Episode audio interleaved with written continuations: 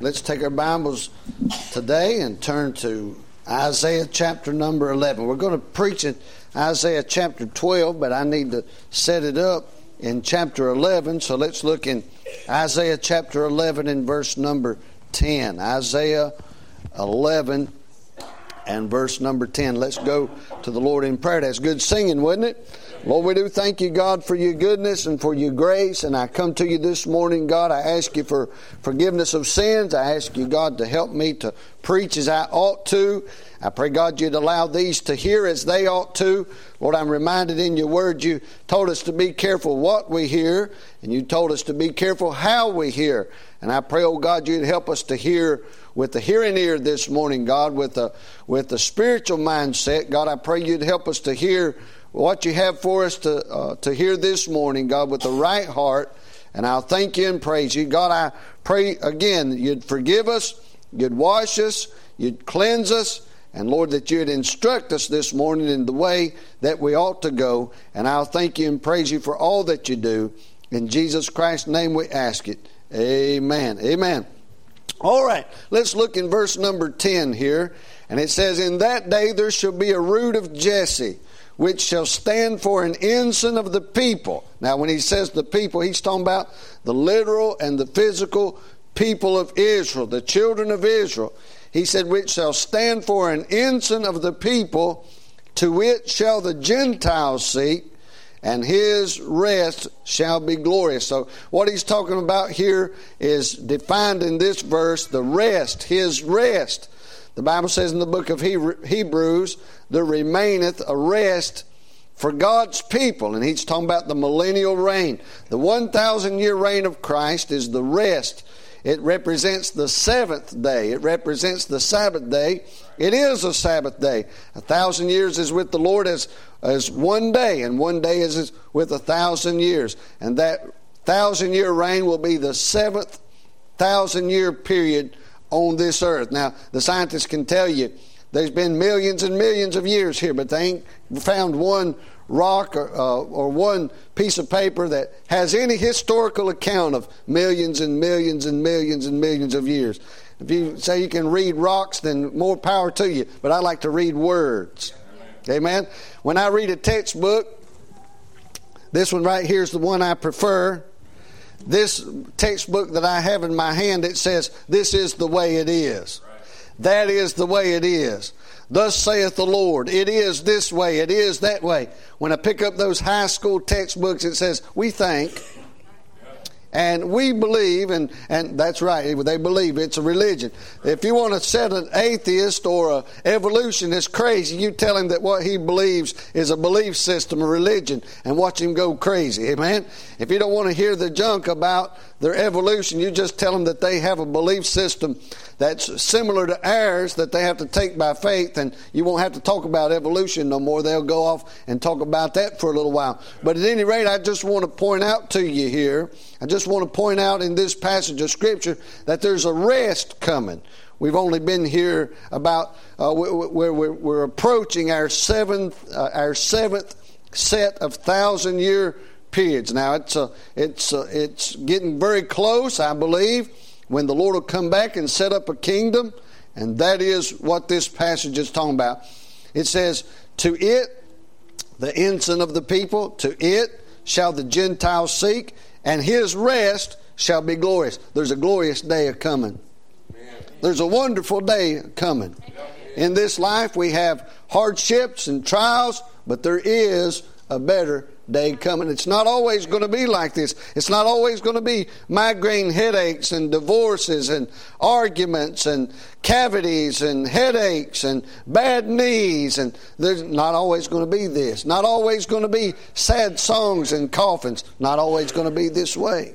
Amen. You say why? Because when the Lord shows up, it's going to be glorious. Amen. And verse 11 it says, It shall come to pass, it shall come to pass in that day that the Lord shall set his hand again the second time to recover the remnant of his people. The Bible says he came to his own, his own received him not. That was the first time the Lord set his hand to regather his people. The Lord talking in past tense in the Old Testament. He says, It shall come to pass in that day that the Lord shall set his hand again the second time to recover the remnant of his people. Anybody ever tells you that you're a replacement for Israel, tell them to go jump in the lake. If they ask you where the lake is, tell them it's in Isaiah chapter 11. Amen. It says, He shall recover the remnant, uh, to recover the remnant of his people, which shall be left from Assyria and from Egypt and from Pathros and from Cush and from Elam and from Shinar and from Hamath and from the islands of the sea. And he shall set up an ensign for the nations and shall assemble the outcasts of Israel, the outcasts of Israel, gather together the dispersed of Judah from the four corners of the earth. The envy also of Ephraim shall depart, and the adversaries of Judah shall be cut off. Ephraim shall not envy Judah. Got to make peace even among the, the Jews themselves. And Judah shall not vex Ephraim, but they shall fly upon the shoulders of the Philistines toward the west. They shall spoil them of the east. I got news for the Middle East peace process. Israel's going to take over the whole deal. Amen. They shall lay their hand upon Edom and Moab, and the children of Ammon shall obey them. And the Lord shall utterly destroy the tongue of the Egyptian sea, and with his mighty wind he shall shake his hand over the river, and shall smite it in the seven streams, and make men go over dry shod. And there shall be an highway for the remnant of his people, which shall be left from Assyria, like as it was to Israel in the day that he came up that he came up out of the land of Egypt. So the Lord said, just like it was when he parted the Red Sea, one of these days the Lord going to smite all the streams of that land, and the people will be able to come back into Israel dry shod.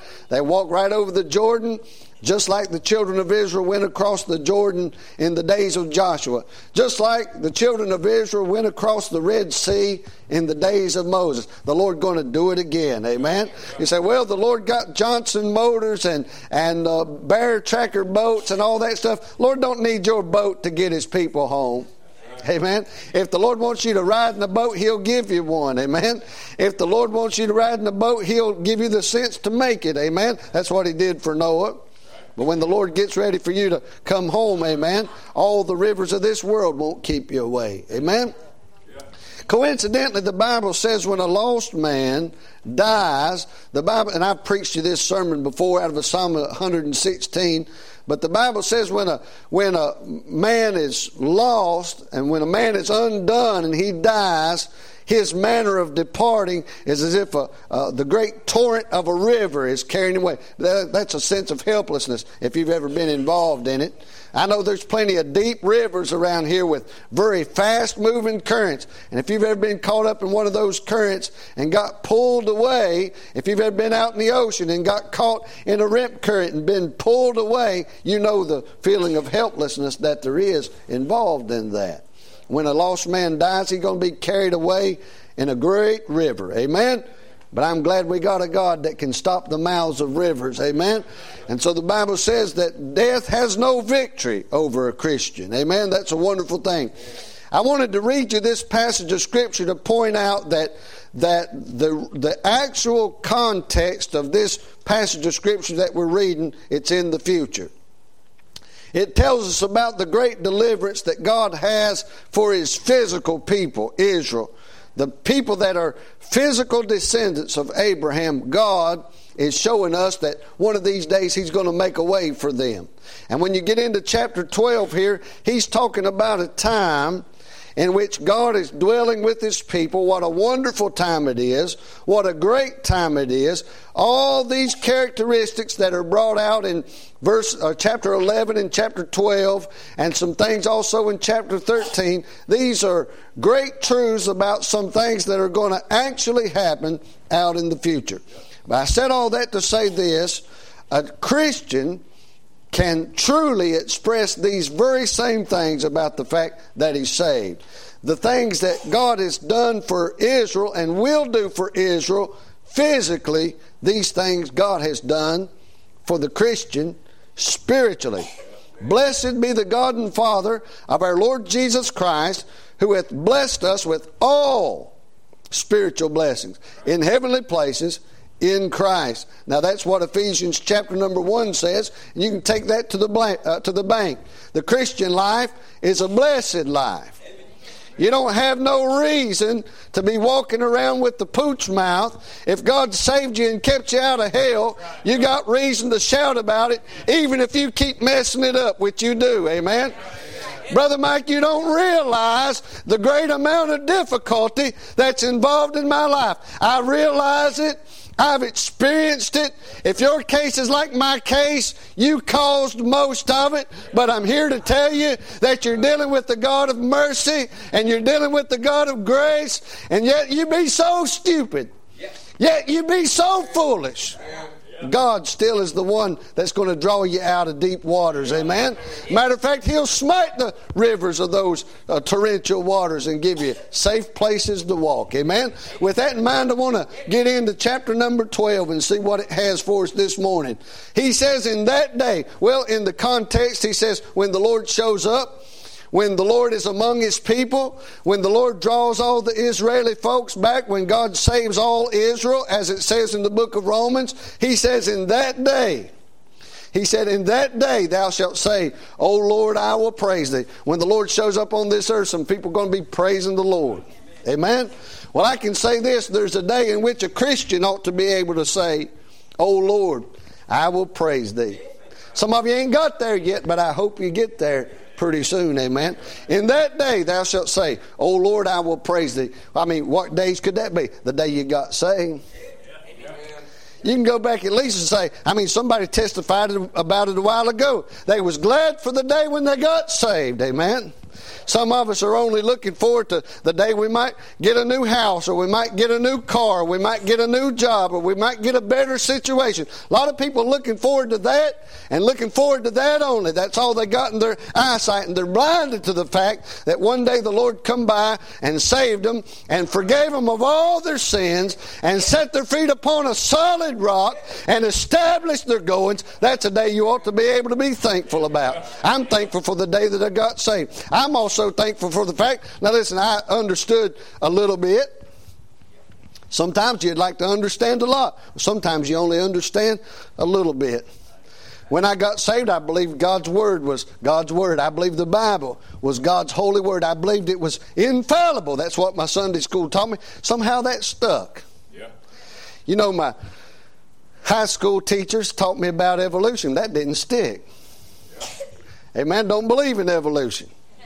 Somehow the Holy Spirit of God got down in my heart and identified with my heart and said, That is God's Word.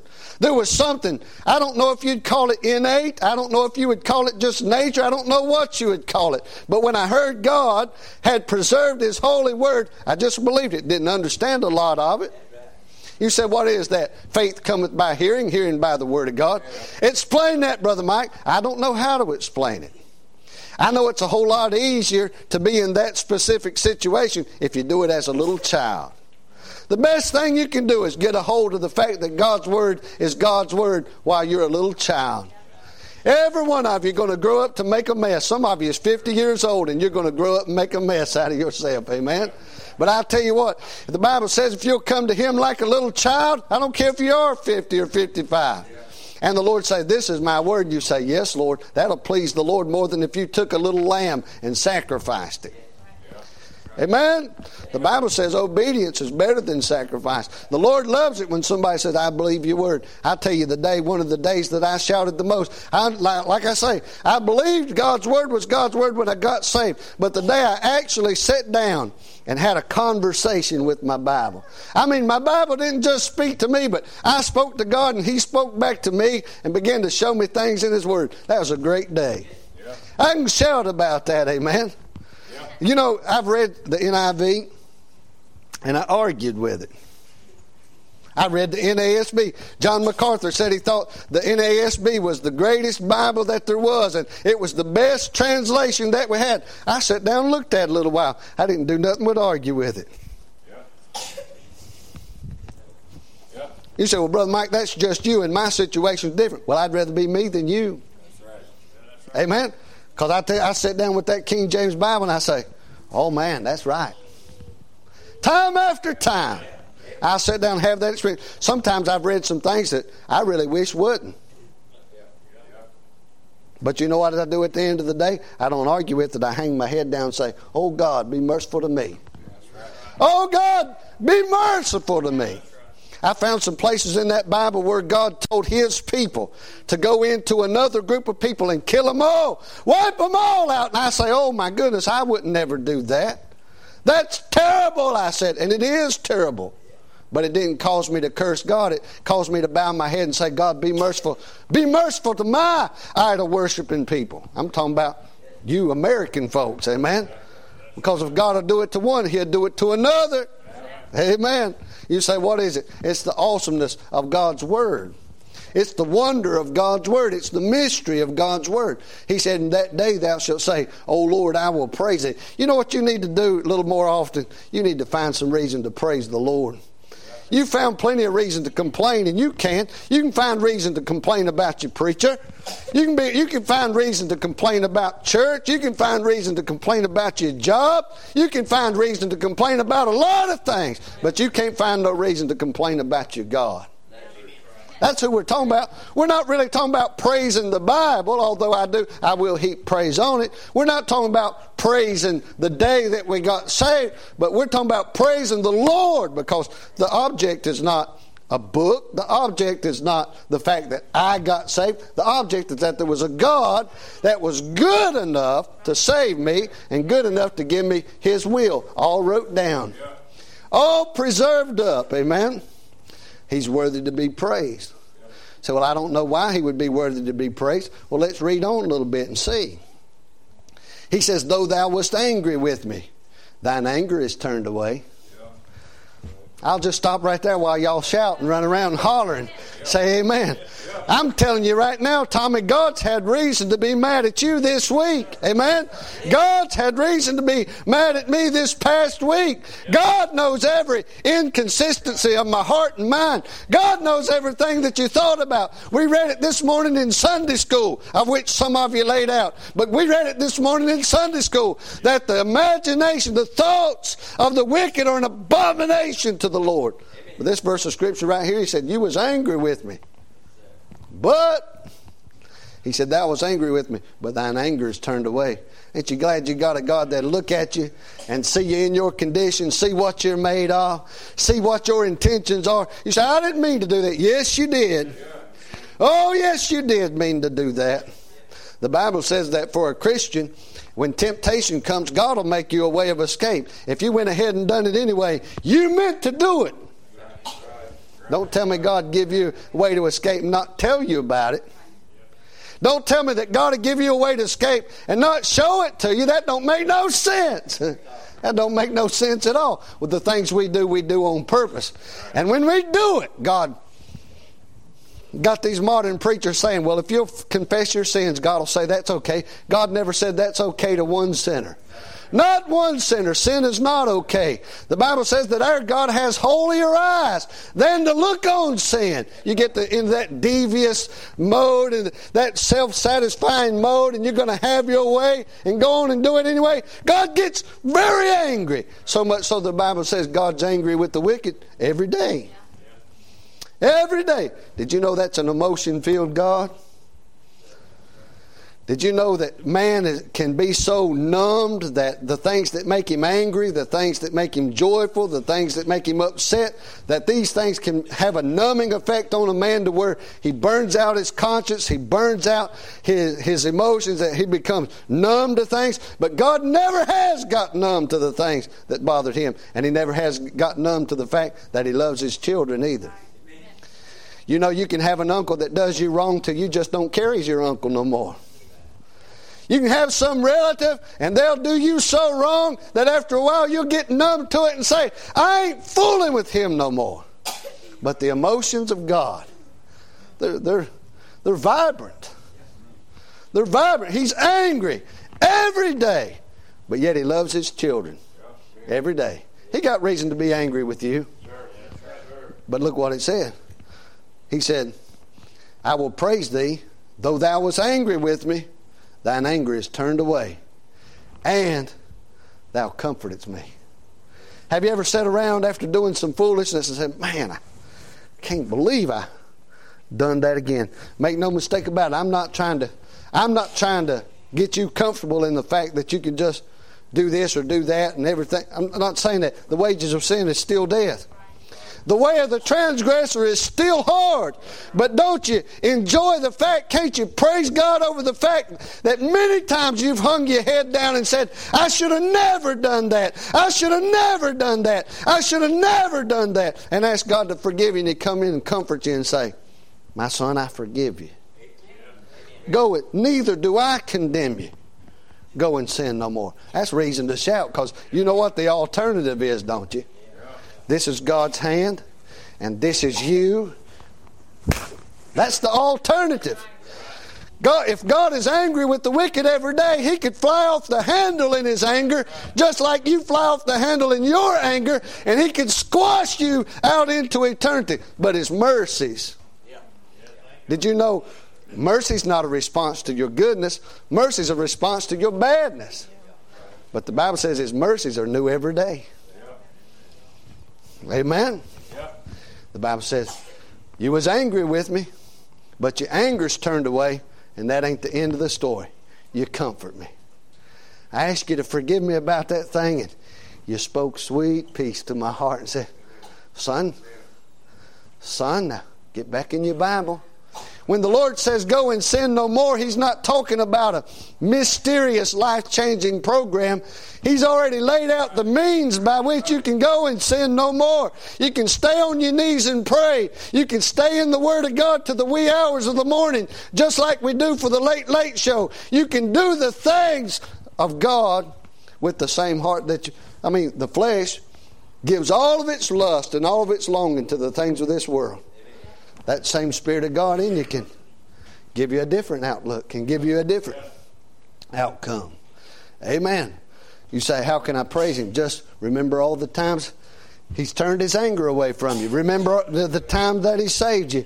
Remember the time that He turned His anger from you. Remember the time that He comforted you when probably you deserved a whipping.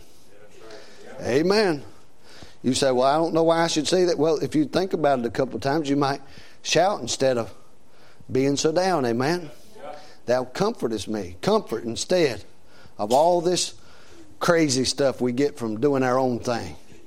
The angst, the, the, the guilty complex. Amen. Which would you rather have?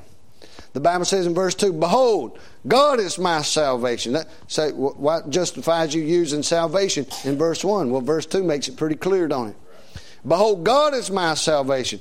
I will trust and not be afraid. Remember, I preached you a couple of weeks ago about not being afraid, not fearing, don't fear. Uh, uh, a lot of things people fear. God tells you not to fear. It's enough, let me repeat, it's enough to fear the Lord. You fear a lot of things, but you ought not. You ought not. Amen. Behold, God is my salvation. I will trust and not be afraid, for the Lord Jehovah is my strength. That's enough. That's enough. You don't need the complicity of your Facebook friends to get through what you're going through. Matter of fact, I recommend to you if you're going through something difficult, not to put it on Facebook. Amen. Because those people who, you know, please pray for this, and then, uh, I'm not laying out no restrictions. You do what you want to. I'm just telling you what I think is wise and what I don't think is wise. People put up their problems on Facebook. Y'all, please pray for this. Uh, you can't be sure of what going. Some people are sincere, some people are not. Some people really want people to pray for them. Some people want people to feel sorry for them. That's up to you. It doesn't make no difference to me. I'm just saying that. But you know, there's no there's no real comfort in having somebody feel sorry for you. There's not. Well, these people care for me because they're saying, "Ah, poor thing." That's not care. I want solutions. It takes real strength to have solutions. Amen? And you know what? You're going to put it on Facebook, and everybody's going to go, Oh, now I know to stay away from them because I don't want to hear their problems.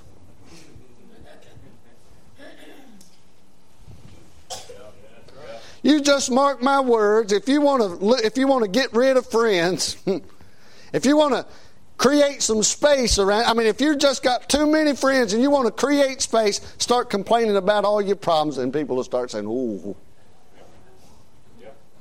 You put that stuff on Facebook and say, "Oh, please pray about this and pray about this," and I've got it so bad, and I'm uh, whatever the case might be, and people will put on there. They'll put up the little praise hands, praying, and then they go off and walk their dog and go to the gym, and they're not praying.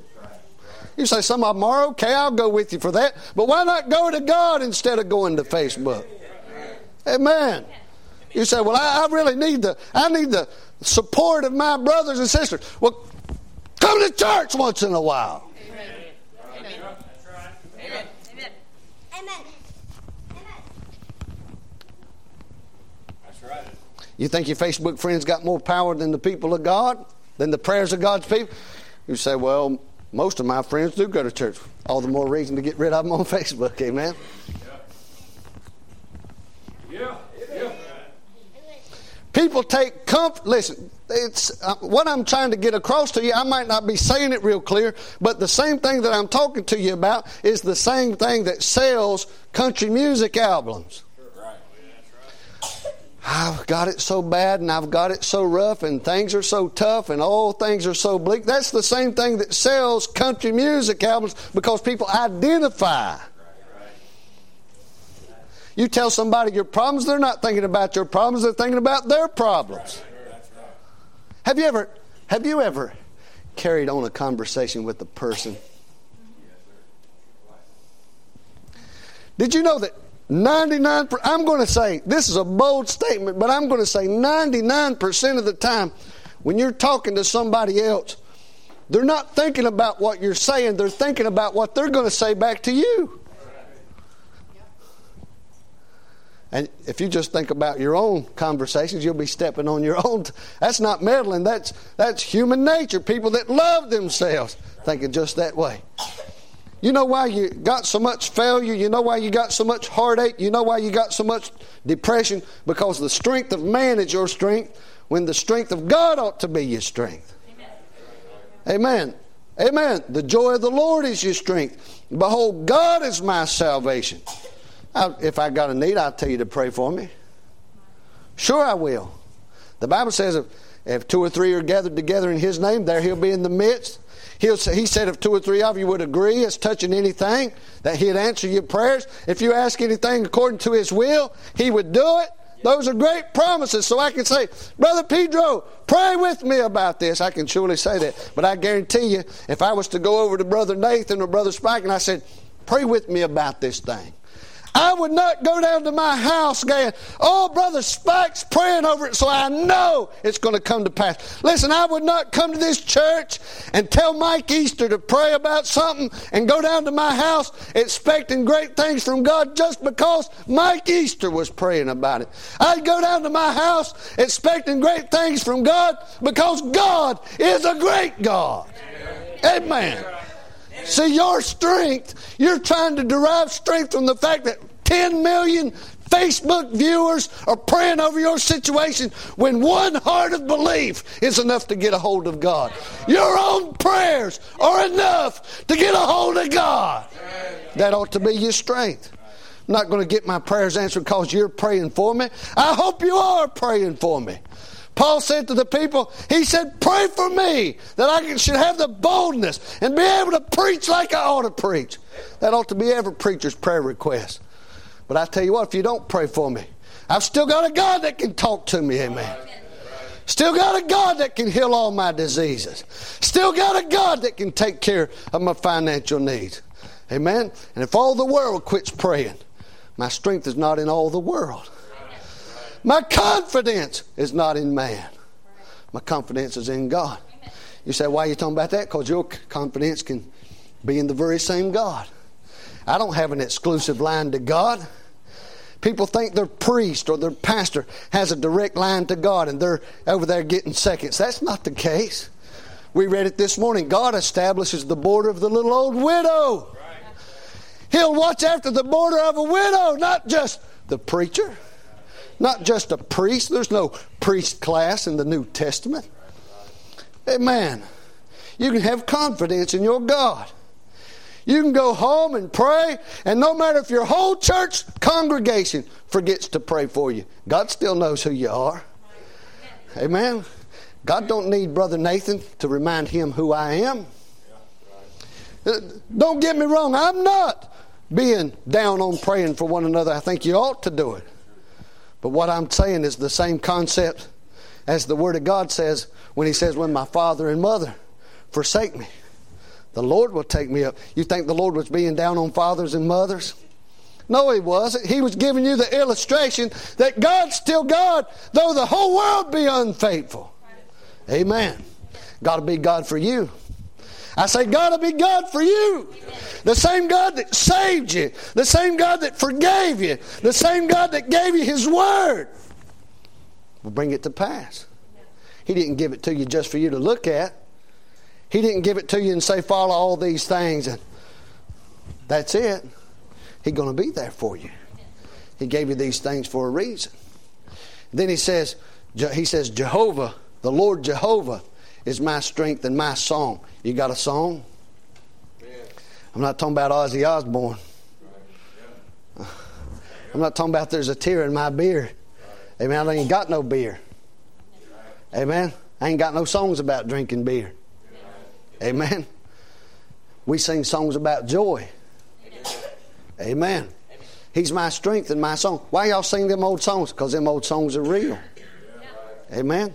You come up with a new song that's real, we'll sing it. Song don't have to be old or new, it just has to be true and right. Amen. The Bible says he's, the Lord Jehovah is my strength and my song. He also has become my salvation. Amen. Therefore, with joy shall you draw water out of the wells of You, get, need to get a hold of that, Christian. With joy, draw waters out of the wells of salvation, the water of life. Uh, I'm not going to go read all these passages, but I'll give them to you. John 4, John chapter 4, verse 13 and 14 talks about the water of life. You know, when God saved you, He put a, a wellspring of the water of life down there. You're full of life.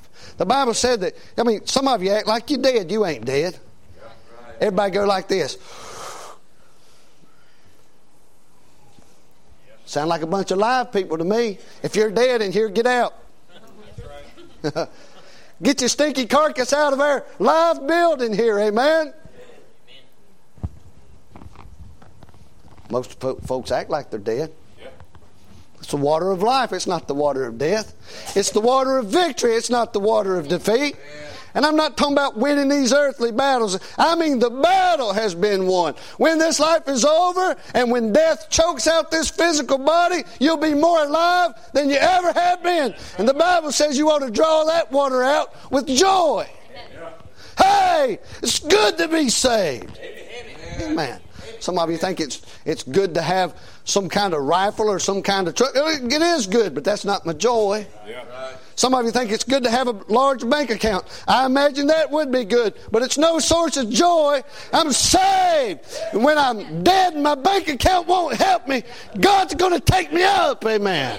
God will still be in control. Amen. When I can't, when I can't pay the doctor a dime, the one who invented health will be there with me. Amen. Amen. With joy shall you draw waters out of the well. Got a bunch of folks coming to the well every week. I wonder why I never get nothing out of church. Well, maybe you ought to get saved. Think that'd be a good idea? Have you ever asked yourself, why are you always mad? Why are you always getting upset about things?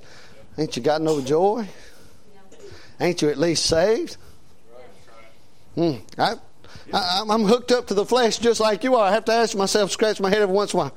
Now, why did I blow my top like that? Why did I take that so personal? Why do I why do I do the things I do? Boy, I'm no good. God's justified in being angry with me. But he puts that angry angry away. He puts that anger away. Hooks me up close when I come to him in repentance and he says, You're just a numbskull, that's all. You can't help doing the way you are because you're a numbskull. But I love you, my little numbskull son. You say, what's that reason for? That's reason to throw up your hands and go, Hallelujah! Hallelujah! And run around the building a couple times. But don't, don't disturb our nice, peaceful environment. Amen. Amen. Don't do that. Don't make no disturbance. Amen. Therefore, with joy shall you draw waters out of the wells of salvation. How about the water of the Word, the water of cleansing, according to Ephesians chapter 5 and verse 25? The Bible says, the washing of the water by the Word. The Bible says He wants to take that water, and He wants to wash us up, He wants to present us without fault and without blame. He wants to present us before Him without wrinkle. Make us look good. The Lord wants to make us look good. You say, why? Because He made us. You might be satisfied with making a project and make it look like three three year olds got together and threw it together, but God ain't trying to make you look like three three year olds throwed you together, amen? You ever seen a mama watching her little boy go off for the first day of school? She makes him put, listen, if it was left up to the little boy on the first day of school, he'd wear one pair, uh, he'd have a Nike on this foot and a dress shoe on this foot, and he'd have three or four different kinds of socks on, and his shirt would be inside out, and his shirt wouldn't match his pants, and his pants would be dirty from playing in a mud hole yesterday. And that mama ain't going to let that baby go out looking like an idiot because that mama loves that baby. And if, if that ain't the kind of mama you are, you ain't the kind of mama you ought to be. Amen. If that's the kind of daddy you are, you ain't the kind of daddy you ought to be. You say, why? Because you made that boy. That boy ought to look like something. Amen? And when that little kid heads for the door with two different kind of shoes on, you grab him by the scruff of his neck and say, put your shoes on like you got some sense. But I'm only three years old. So you, t- you take your little hands and you put them on his little feet and you change his shoes for him. A lot of you Christians still trying to change yourself. What you ought to do is let God, your Father, reach down and get a hold of you and start making some changes for you. Then you'd be all right. Then you'd look presentable. Amen. You say you think I ought to look presentable, Brother Mike? Yeah, but I don't mean shirts and ties. I mean dignity and truth and, and honorable things and pure things and godly things. God will do that for you. And God has done that for some of you. And some of you still got the mullet grubs.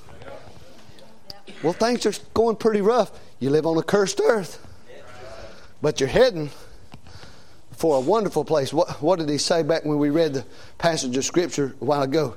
He said it's going to be glorious. He said his rest was going to be glorious. God done some great things for you. With joy you shall draw water out of the wells of salvation. And in that day, again, verse 4, in that day you shall say, Praise the Lord. You'll say, Praise the Lord. I say, you'll say, Praise the Lord. Guess what else you'll say? You'll say, Call on His name. That's what the verse says, ain't it? You know, if you really get a good dose, you'll go around telling other people, Hey, I just want to say the Lord is good, and you ought to call on His name. So much so that the Bible says, Whosoever shall call upon the name of the Lord shall be saved. When folks get a real good dose of God, they'll go around and start telling other people, Hey, praise the Lord. What does it say? Call upon his name. What else does it say? Declare his doings among the people. Would you please quit telling me how bad you got it and start telling me how good your God is? And then if you ain't got nothing to say, get saved and then let him start doing some good things for you. Then you'll have something to talk about that's worth talking about. And at least if they don't want to be around you after that, like they do when you tell them your problems, at least you've got a good reward for it. Yeah. The Bible says you'd be happy about it. Right.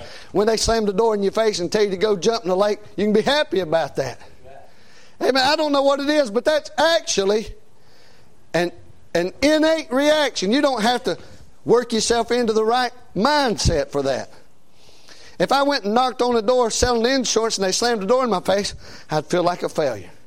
But I tell you, I don't know what it, I believe it's the divine nature. I believe it's innate in a Christian. I believe when you get saved, God gives it to you. But when a person slams the door in your face because you're trying to tell them about the gospel, you step back and there's such a feeling of joy floods your soul. You're like, man. You know, I've actually seen numbskulls get doors slammed in their face and they get mad and go, Oh, go to hell then. What's the matter with you, Christian? Maybe them folks ain't saved. I don't know. I don't know. I'm not in the place of God here, but I know this. The Bible says, count it all joy. When they persecute you and speak evil of you, the Bible says, count it all joy. Either he meant that or he didn't. Amen. Either he meant that or he didn't. Amen. Now, if you got an idiot like Steven Anderson, argue with him if you want to. If you want to waste your time on that stupidity, go ahead. When you're dealing with the lost and they persecute you for Christ's sake, happy are ye. Declare his doings among the people. Has God ever done anything for you? Boy, I bet he has. I bet he's paid a bill for you. I bet he has. I bet he has. Man, has he ever healed any of your diseases? You say, Well, I still got my diseases, but are you still alive? Are you still enjoying your children? You still enjoying your wife? You still enjoying your husband? Still enjoy a bite of good food every once in a while? He's been good to us. Declare his doings. I, I, service was over. See, they wasn't passing the offering plate. The service was over. And I saw some money in my wife's hand, and it was a rather large amount. I looked at it with, with some uh, curiosity. I said, Dear wife, what are you doing with that amount of money in your hand? She said, I'm about to give it to so and so. I began, now listen, I'm talking about a carnal man here. I began to calculate how many Cokes that would buy, how many biscuits, and how much gravy, and how many rolls of bacon, and I began to ponder those things quite seriously. And she said, Well, you know, she was out of work a little while, sick. Thought I'd give her this money. So, being the spiritual man that I was, I said, Go ahead and give it to her. Mm-hmm. Mm-hmm. Did you know in just just just one day is all it took. And the Lord took that little $50 gift and turned it into $1,000 and said, Here you go. And I said, Oh God, what a heel I am. What a fool I am. What an idiot I am for not trusting in you. You do things for God. God does far greater things for you than He'll ever do for anybody else. You say, why? Because that's God. So that seems really that seems really strange. It seems strange because you're the one thinking about it. it. Wasn't strange to God at all. It wasn't strange to God at all. You say why? Because God does things like that. If you'd trust Him, you'd see things. If I would trust Him, might see things like that more often. He said, "Declare His doings among the people." Make mention that his name, just mention it once in a while. Oh, he's a good God. Just make mention of it once in a while. That's not too much to ask, is it? Sing unto the Lord, for he hath done excellent things. Hey, look at this. This is known in all the earth. You know, when you start talking about how good God is, you're not really telling nobody nothing. It's known. Everybody knows how good God is. You say, what about them wicked folks out there? They know He's good. They know He's good, Brother John. When that heart begins to beat irregular and that chest begins to swell, you know what they do? They say, Oh God! You know why they holler, Oh God? Because they know it was God that made that heart beat regular yesterday and the day before that and the day before that. They know who He is. Ain't no such thing as an atheist. There ain't no such thing as an atheist. There's just a bunch of people that want to do what they want to do. Amen when, when that heart begins to get out of rhythm, those lungs begin to tighten up. They begin to holler, Oh God, because they know He's the source of goodness. Every good gift and every perfect gift cometh down from the Father of lights, in whom there is no variableness, no shadow of turning. He's a good God all the time. He ain't about to turn around. It don't even, he said there's no shadow of turning. It don't even look like he's going to stop being a good God. If somebody's heading towards you and they begin to be hesitant and it looks like they're going to turn back and go the other way, you don't have to guess about that. You know if he's committed. This is, this is a good lesson for fighters. If somebody really wants to fight you, there's no question about it. He's either committed or he's just talking or he's just trying to get out of it. Mm-hmm. So a guy that don't want to fight, he'll say this: "You don't want none of me." What is that? The Jedi mind trick? Huh? If you want some of me, just jump on me and start swinging.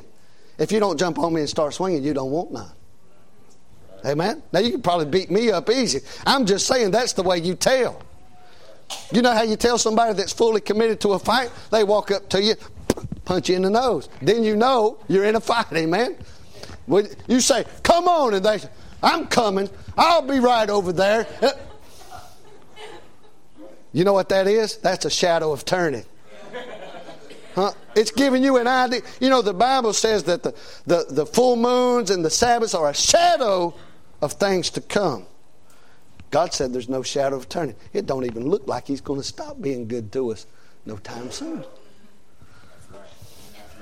You think about that a little bit.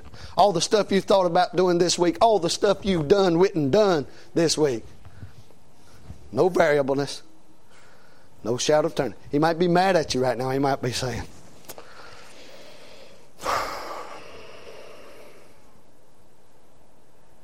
But when he hears the cries of his children, oh, God, don't even look like he's going to turn around. Sing unto the Lord, for he hath done excellent things. This is known in all the earth. Cry out. See, you don't have to be. There are, there, the Bible talks about singing hymns that are solemn and stuff like that. But at the same time, God gives you the, the mandate to cry out, shout a little bit. He said, Cry out and shout, thou inhabitants of Zion, for great is the Holy One of Israel in the midst of thee. And I can say without any harm to my conscience at all, great is the Holy One of the church that's among you. He's among you. He's not a God that's afar off, He's a God at hand. He's a God that'll give you the strength today. He's a God that'll give you the joy today. He's a God that's worth serving today. If you'd turn to Him and serve Him, if you would do it, if you would do it. The Lord said to Jerusalem, He said, Jerusalem, Jerusalem, thou that stonest the prophets. He said, You killed those men that I sent to you. But He said, How often? How often? He's talking about even after they had stoned some of the prophets. He said, How often would I have gathered you together? Like a little hen doth her chicks, like does a little bitty baby chickens. I gather you together. He said, How often would I have done that? But he said this, You would not. The only thing standing between you and joy, and you and peace, and you and contentment, and you and assurance, and you and understanding, and you and wisdom, the only thing standing between you and that is it's you standing between your own opportunities. It's you hindering your own opportunities. He said, that's some of the saddest words in the Bible. You would not. If you will this morning, if you will, He will. If you will repent, He will forgive. If you will praise Him, He will inhabit the praise. If you call on Him, He will give you the strength that you need. Would you bow your head for a few minutes this morning? Would you go to God in prayer? Would you come on, gather around an altar, uh, pray there in your seat, whatever it is that's comfortable to you, but pray and ask God to give you the strength that you need, to give you the direction that you need. I'll say this every Christian ought to pray for the shout that they need. Every one of you needs a shout. Some of you do real good with just a good old shouting session.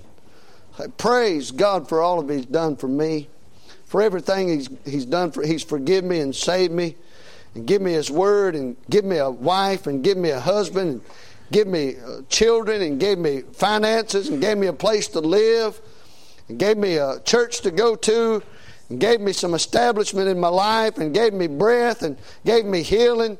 And if He didn't give you healing, He gave you the strength to endure whatever you're going through. I'm telling you, every single one of us here this morning have a reason to praise the Lord, have a reason to trust the Lord have a reason to praise Him for all He's done for us. You do what the Lord deals with you about this morning. If the Lord says, get right, get right. If the Lord says, get near, get near. Whatever the Lord tells you to do, you do business with God.